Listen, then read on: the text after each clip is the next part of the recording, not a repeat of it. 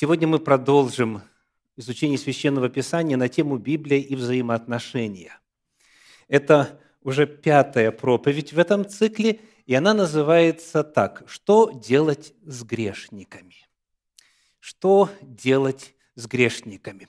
Предыдущая проповедь, четвертая, называлась «Отношение к грешникам». Так? Мы изучали, что, согласно Библии, нужно знать, чтобы правильно относиться к грешникам. Это как бы внутренняя установка. А вот сегодня что с ними делать?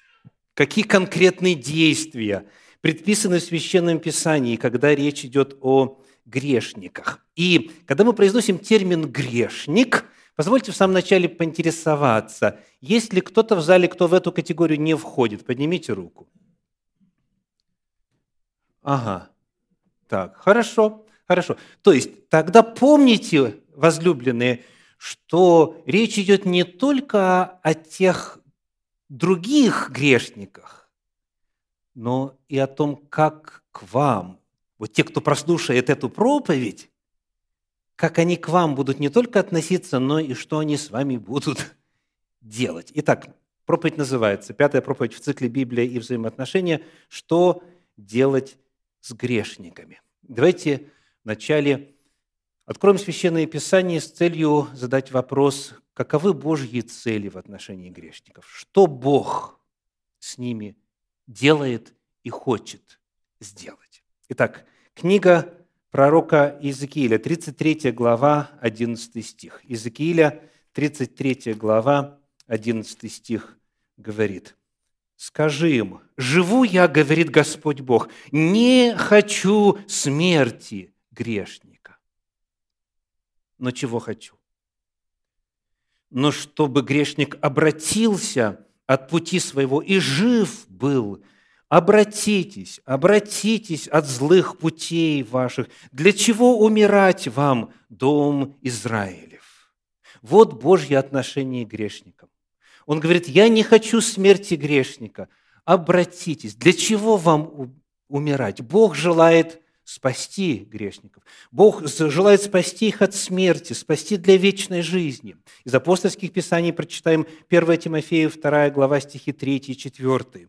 1 Тимофею, глава 2 стихи 3 и 4. «Ибо это хорошо и угодно Спасителю нашему Богу, который хочет». Вот чего хочет Бог. Давайте вместе прочитаем, чтобы прочувствовать это дело.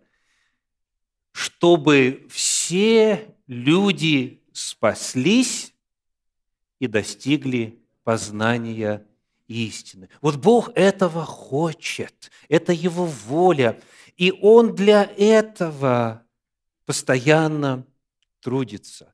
Божьи цели в отношении грешников таковы, чтобы они обратились, спаслись и обрели жизнь вечную, достигли познания истины. Поэтому первое, что нам нужно сделать всем,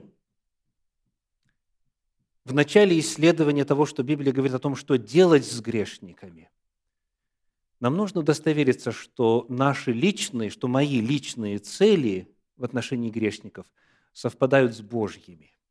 Вот когда вы вспоминаете грешников в вашей жизни, прошлом или тех, которые, о которых вы сейчас знаете, каково ваше отношение к ним? И желаете ли вы того же, чего для них желает Бог? Вот это главный вопрос.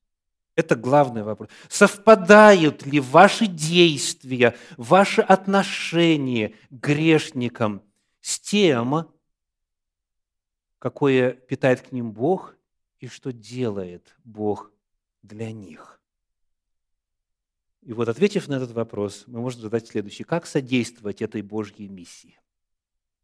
Бог, осуществляя свою волю, хочет спасти их. Как содействовать этой Божьей миссии? Что нам теперь практически, согласно Библии, делать с грешниками? Ну что ж, давайте начнем на этот вопрос отвечать, прочитав 1 Тимофею, вторую главу, первые два стиха. Первые два стиха.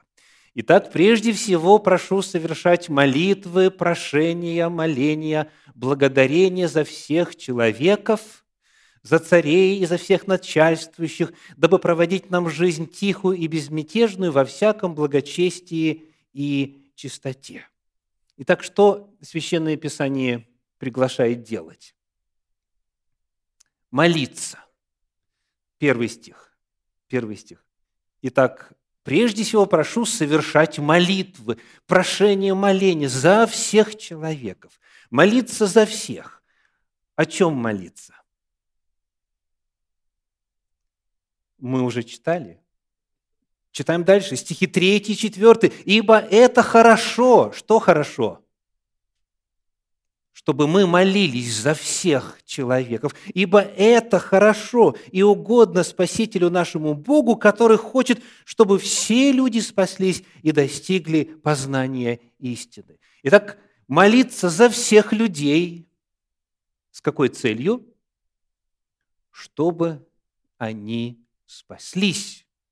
Чтобы они спаслись и достигли познания истины. Очень интересно, что не наоборот – спаслись и достигли познания истин. Итак, Господь нас призывает молиться о всех людях, в первую очередь не спасенных, чтобы они спаслись. Еще один отрывок Евангелия от Матфея, 5 глава, стихи 44 и 45. 5 глава, стихи 44 и 45. «А я говорю вам, любите врагов ваших, благословляйте проклинающих вас, благотворите ненавидящим вас и молитесь за обижающих вас и гонящих вас. Да будете сынами Отца вашего Небесного, ибо Он повелевает солнцу своему восходить над злыми и добрыми и посылает дождь на праведных и неправедных». А если эти грешники – это те, кто нас что делает? Давайте 44 стих посмотрим снова. Проклинает. Что еще делает? Ненавидит, обижает, гонит. Любите врагов ваших, и за них, за них, последний глагол, молитесь, молитесь. То есть Помимо того, что в Священном Писании есть призывы молиться за всех, чтобы все спаслись, в том числе, говорит Священное Писание, молитесь о тех, кто согрешает лично и конкретно против вас. Вот таким вот образом молитесь, потому что, делая это, 45 стих, вы будете сынами, вы будете детьми Отца вашего Небесного, который повелевает солнцу своему восходить над злыми и добрыми и посылает дождь на праведных и неправедных. То есть, молясь за грешников, включая тех, кто против нас лично грешит или согрешил, мы уподобляемся Богу и достигаем Его целей. Что происходит, когда кто-то кого-то оскорбил, проклял, согрешил, гонит – Какая первая инстинктивная реакция? Очевидно, правда? А вот Священное Писание призывает нас к противоестественному, к нетипичному, неавтоматическому, обдуманному, стратегическому, волевому решению благотворить, заботиться, молиться за тех, кто грешит против нас. Потому что тогда вот таким образом человек может соединяться с Богом, который не хочет, чтобы кто-либо погиб, который хочет, чтобы все обратились, который хочет, чтобы все спаслись. Итак, начинать... То есть, что мы делаем с грешниками? Первое. Молимся о них. Молимся. Когда кто-то согрешил, в принципе или против нас, или нашей семьи там, и так далее. Первое, начинаем молиться. Начинаем молиться об этих людях. И, конечно же, не, не в первую очередь, чтобы Господь воздал за их злодеяния, а в первую очередь о чем? Чтобы они спаслись. Мы молимся об их спасении. И часто, знаете, что происходит? Человек обнаруживает, что ему приходится о себе молиться и говорить, Господи, дай мне силы молиться об обижающих меня во спасении им. Молитва о врагах, она многое сразу же, как лактмусовая бумажечка, рассказывает о самом человеке. Итак, первое, к чему призывает Священное Писание. Что делать с грешниками? Молиться. Бог будет работать над человеком, будет, Бог будет работать над обстоятельствами. И когда есть молитва, тогда следующие шаги делать намного легче и успешнее, и результативнее. Какой шаг номер два? Читаем дальше. Книга Левит, 19 глава, стихи 17 и 18. «Не враждуй на брата твоего в сердце твоем, обличи ближнего твоего, и не понесешь за него греха. Не мсти и не имей злобы на сынов народа твоего, но люби ближнего твоего, как самого себя, я Господь». Если есть возможность эти два стиха вместе показать в рамках одного экрана, то а, это нам поможет, поскольку я хочу пригласить вас сейчас, дорогие, увидеть параллелизм изложения мыслей вот в этих двух стихах, 17 и 18. То есть в 17 стихе написано, если это невозможно, нормально, покажите нам 17 стих тогда. Покажите 17 стих. Начало 17 стиха написано, «Не враждуй на брата твоего в сердце твоем». Так? То есть речь идет о каком-то внутреннем отношении к человеку. Теперь посмотрим начало 18 стиха. Какая параллельная мысль? Начало 18 стиха. «Не мсти и не имей злобы на сынов народа твоего». Видите, это то же самое. Почему? Потому что месть и злоба – это то, что внутри. Так? То есть, не враждуй в сердце и не мсти, не имей злобы – это одно и то же. Это один и тот же призыв, выраженный разными словами. Теперь посмотрим на вторую половину 17 стиха. Что делай вместо этого? Обличи ближнего твоего. А что параллельно этой мысли в следующем 18 стихе? Покажите 18 стих. Люби ближнего твоего как самого себя. Итак, обличи равно люби. Как самого себя. То есть мы просто-напросто призваны к следующему – если бы я вдруг согрешил против кого-то, как бы я хотел, чтобы со мной об этом грехе разговаривали? Как бы я хотел, чтобы меня обличали в этом грехе? Вот так же, говорит Господь, обличай согрешившего против тебя. Если посмотреть в оригинал, то здесь э, в 18 стихе два раза используется один и тот же глагол. В современном переводе Фрима Гурфинкель написано «увещевай, увещевай ближнего твоего». То есть не один раз, именно увещевай. Вот эта цель. Продемонстрируй свою любовь. Помни, что Божья цель этого человека – спасти. Это первое, это главное – и в этой ситуации у тебя открывается возможность стать соучастником этого великого Божьего дела, содействовать этой Божьей цели. Итак, соответственно, второй шаг какой? Молимся за грешников. Во-вторых, что делаем?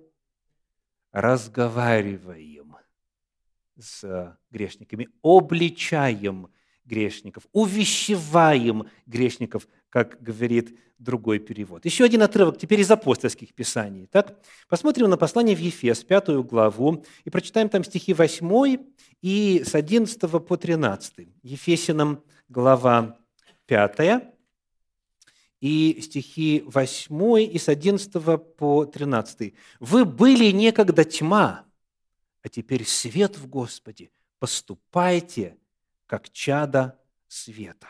И не участвуйте в бесплодных делах тьмы, но и обличайте, ибо о том, что они делают тайно, стыдно и говорить.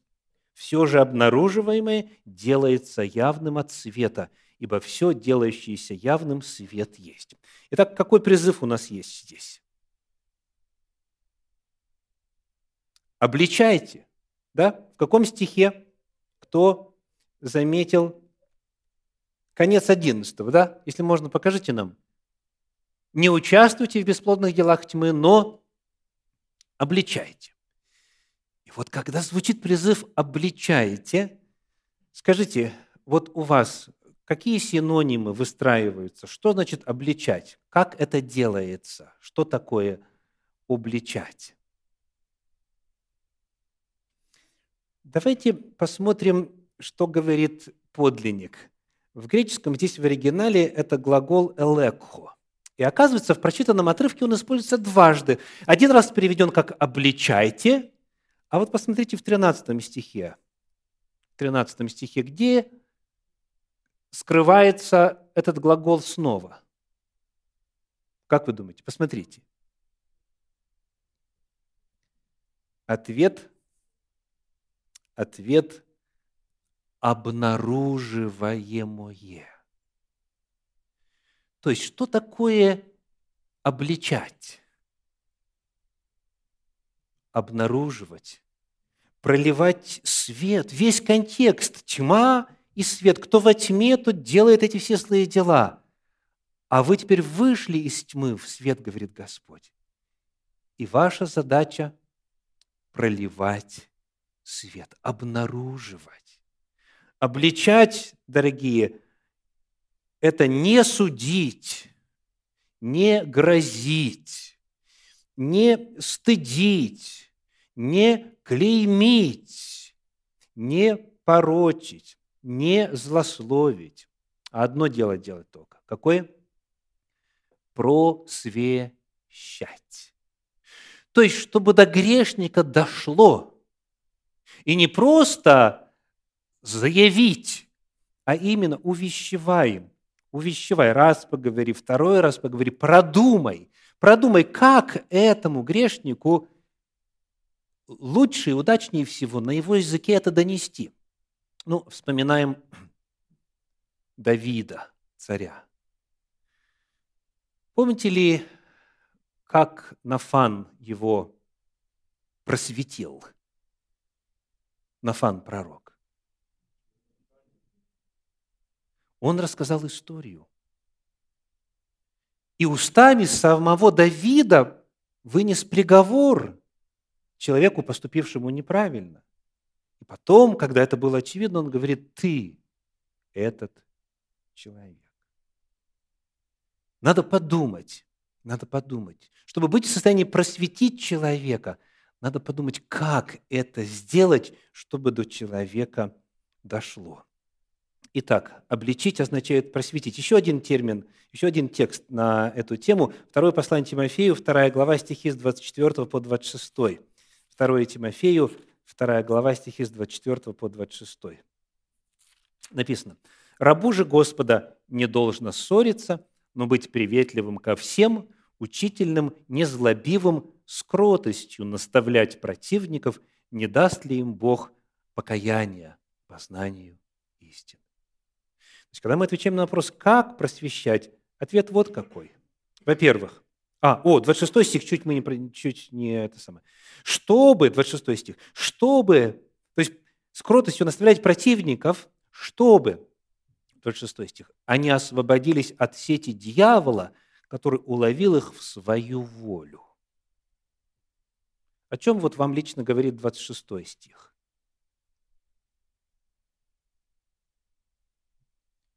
Если человек согрешил, значит, не он является настоящим врагом, а кто? Дьявол. Если человек согрешил, значит, он попал в сеть дьявола, значит, его уловили, его поймали. Да, он несет свою ответственность, но главный враг не он. Священное Писание раз за разом напоминает, Помните, наша брань не против крови и плоти, не против конкретной личности, не против конкретного человека. Наша брань против дьявола и всей его армии бесов. помните, что ваша цель – освободить человека из сети дьявола, который уловил его. А для этого что делать? Что делать? Давайте прочитаем вот два современных перевода. Он должен уметь учить, и притом терпеливо, незлобиво. Это Институт перевода Библии в Заокском. Или современный перевод Российского библейского общества. Ему полагается быть добрым и мягким.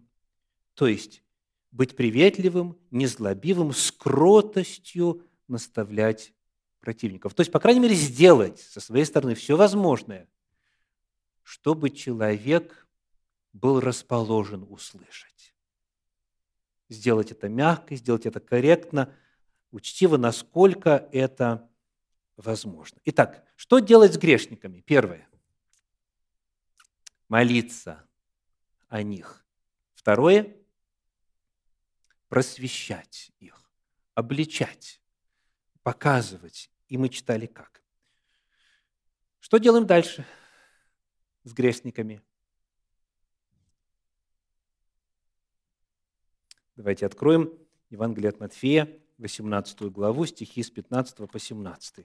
Матфея, 18 глава, стихи с 15 по 17. «Если же согрешит против тебя брат твой, пойди и обличи его между тобою и им одним. Если послушает тебя, то приобрел ты брата твоего. Если же не послушает, возьми с собой еще одного или двух, дабы устами двух или трех свидетелей подтвердилось всякое слово. Если же не послушает их, скажи церкви. А если и церкви не послушает, то да будет он тебе, как язычник и мытарь. Первый вопрос. Какова цель обличения, вот этого высвечивания, этого просвещения? Что мы читали здесь?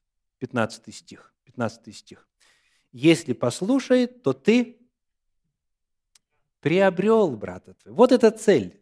Цель обличения всегда. Не поставить на место, не осудить, тем более не унизить, а приобрести. Приобрести. Дальше, что еще мы здесь видим? Каким процесс должен быть? Вы это все знаете. Давно знаю. Аллилуйя.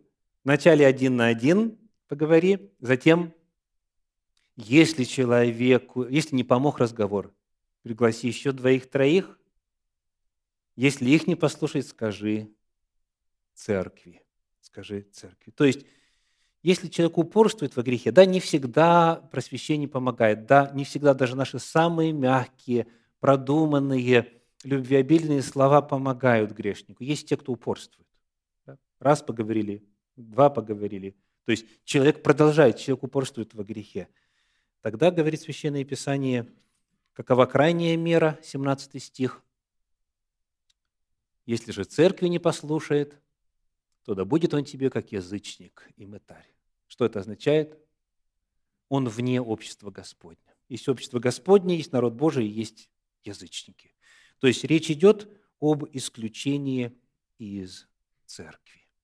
Да, есть ситуации, когда ничто не помогает, и церковь обязана, обязана привлечь человека к ответственности. И это вот третье, что Библия учит делать с грешниками. Используя все указанные шаги в правильном тоне, правильным отношением, с правильной мотивацией, но тем не менее. Есть ситуации, когда нужно лишить человека членства в обществе Господнем. Об этом же первое послание Коринфянам, 5 глава, стихи 1, 4, 5 и с 11 по 13. «Есть верный слух, что у вас появилось блудодеяние». Дальше оно описывается, 4 стих. Вот решение. «В собрании вашем во имя Господа нашего Иисуса Христа – общий с моим духом, силой Господа нашего Иисуса Христа предать сатане во измождении плоти, чтобы дух был спасен в день Господа нашего Иисуса Христа. 11. «Но я писал вам не сообщаться с тем, кто, называясь братом, остается блудником или лихаимцем, или служителем, или злоречивым, или пьяницей, или хищником. С таким даже и не есть вместе. Ибо что мне судить и внешних? Не внутренних ли вы судите? Внешних же судит Бог. Итак, извергните развращенного из среды вас». Если человек, называясь братом, остается грешником, упорствует в грехе, живет греховным образом жизни, тогда написано «предать его сатане». Что это означает? «Извергните развращенного из среды вас». Человек, когда он исключается из общества Господня, он снова возвращается в, во власть дьявола. Потому что есть только два царства. Царство тьмы, царство дьявола и царство света, царство Божье. И это необходимо делать для того, чтобы спасти человека. Потому что часто только тогда, когда человек лишен преимуществ членства в народе Божьем, только тогда он может оценить и сравнить, каково без Бога, без Его защиты, без права Божьего на жизнь этого человека. Итак, исключить из церкви. Это третье. Что мы делаем с грешниками? Молимся о них, просвещаем их, обличаем. Третье, мы привлекаем их к ответственности, если они упорствуют. И дальше, что происходит после этого? Послание римлянам, 16 глава, стихи 17 и 18. Римлянам, 16 глава, стихи 17 и 18. Написано. Умоляю вас, братья, остерегайтесь производящих разделения и соблазны, вопреки учению, которому вы научились, и уклоняйтесь от них. Ибо такие люди служат не Господу нашему Иисусу Христу, а своему чреву, и ласкательством и красноречием обольщают сердца простодушных. Очень насыщенный отрывок. Итак, есть те, кто, давайте посмотрим снова на 17 стих, есть те, кто производит разделение и соблазны. И вот ключевой термин какой? Каково мерило? Вопреки учению, которому вы научились. Вопреки Божьей истине. Идет против Слова Божия. Идет против, и этим вводит в соблазны еще и что? Разделение, то есть уводит людей за собой своими идеями. То есть у этих людей четкая цель.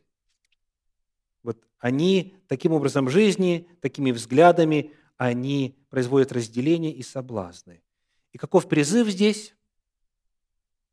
Первый глагол – остерегайтесь, и второй глагол – уклоняйтесь уклоняйтесь. Остерегайтесь, то есть будьте на стороже. Второе, уклоняйтесь, обходите. Так? Очередную смс обходите стороной, очередное видео обходите стороной и так далее. Остерегайтесь и уклоняйтесь. Далее, э, Титу 3 глава стихи 10 и 11. Титу 3 глава стихи 10 и 11 написано «Еретика, после первого и второго вразумления, отвращайся, зная, что таковой развратился и грешит, будучи самоосужден. Что значит самоосужден? Он понимает, он понимает, что идет против Божьей воли, что искажает Священное Писание. У него нет аргументов по Библии, так? Но он, тем не менее, стоит на своем. Еретика после первого и второго разумления, помните, один на один, призови двоих-троих, скажи церкви, та же самая процедура. Какой глагол? Какой глагол? Отвращайся, 10 стих, Титу 3.10. Еретика после первого и второго вразумления отвращайся. Итак, что мы делаем с грешниками? В-четвертых, прекращаем общение с теми, кто упорствует. Прекращаем общение. Потому что, и об этом Священное Писание говорит многократно, малая закваска квасит все тексты. Именно в пятой главе послания Коринфянам, где речь идет об исключении, извергните развращенного среды вас, именно там говорится, малая закваска квасит все тесто. Или же слово их как рак будет распространяться. Это зараза, она охватывает умы. Как мы тут читали, перед этим, Римлянам 16, 18, ласкательством и красноречием обольщают сердца простодушных. Есть те, кто не утвержден в истине. И Священное Писание призывает после исключения из членов церкви, если человек продолжает упорствовать, да, то есть мы всегда продолжаем любить и, и стремиться к тому, чтобы человек вернулся, чтобы был спасен. Это Божья цель. Но если человек не хочет, если он упорствует, то тогда Священное Писание говорит прекратить общение. Уклоняйтесь, остерегайтесь, отвращайтесь, не принимайте в дом, говорится в другом месте, и так далее. И, наконец, последнее, пятое – 1 Тимофею, 1 глава, стихи 19 и 20. 1 Тимофею, 1 глава, стихи 19 и 20.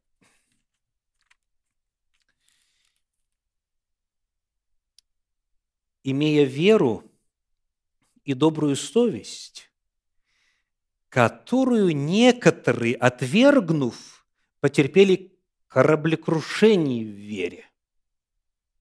Апостол Павел вначале пишет «некоторые». И вот если мы можем посмотреть на 19 стих снова. Те, у которых нет веры и нет доброй совести.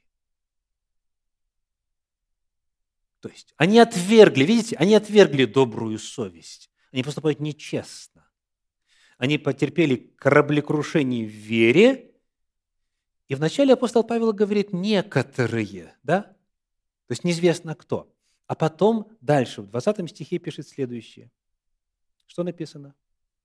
«Таковы Именей и Александр, которых я предал сатане, чтобы они научились не богохульствовать». Что означает предать сатане?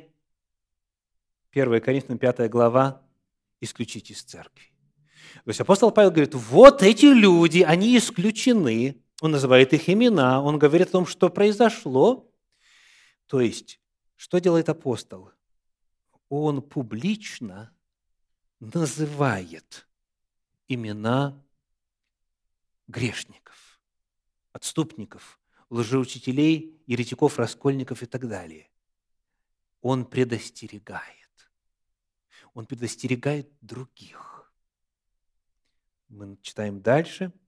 1 Тимофею 5 глава 20 стих, 1 Тимофею 5, 20 написано – согрешающих обличай пред всеми, чтобы и прочие страх имели.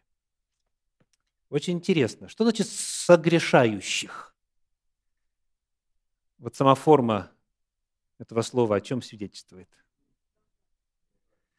Не согрешивших, не соделавших грех или даже грехи, а согрешающих, то есть живущих во грехе, для которых тот или иной грех – это перманентное состояние, это образ жизни. Как в современном переводе написано, перевод Российского библейского общества, тех, кто продолжает грешить.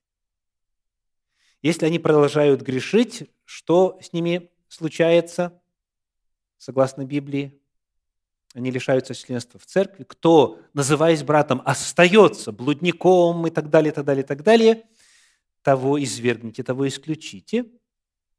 И теперь таковых пред всеми обличай. То есть апостол говорит, и это последнее пятое, что мы рассматриваем сегодня, нужно предостерегать других. Когда все попытки спасти человека не дали результата, когда человек упорствует в грехе, это влияние может распространиться на других. И вот об этом нужно предостерегать, называя имена, называя причину. В данном случае согрешающих обличая пред всеми, чтобы и прочий страх имели. Предостерегать других. Сегодня моя проповедь называется «Что делать с грешниками?». Давайте повторим. Во-первых, молиться о них. Мы всегда помним, на любом этапе помним, что Господь не желает, чтобы даже один грешник погиб, но чтобы все пришли к покаянию. Обратитесь и живите, говорит Господь. Для чего вам умирать? Вот это должно быть мотивом, это должно быть побудительной причиной для любых действий наших по отношению к грешникам. И вот, имея это отношение, во-первых, молитесь о них, во-вторых, просвещайте их, в-третьих, упорствующих во грехе привлекайте к ответственности, вплоть до взятия на замечание или исключения из церкви. В-четвертых, что? Прекратить общение с таковыми. И в-пятых, предостеречь других. Вопрос. Кому из вас легче дается первое – молиться за грешников? Так. Кому второе – обличать или просвещать? Ага. Вполне ожидаемо. Третье – привлекать к ответственности, вплоть до исключения –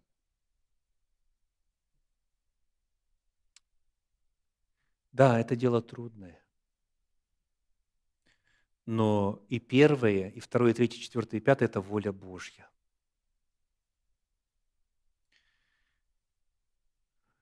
Ну вот, все, на что у нас было время сегодня. Дай Бог каждому из нас и любви, и мудрости, и мужества, чтобы поступать по отношению к грешникам так, как велит Господь. Аминь.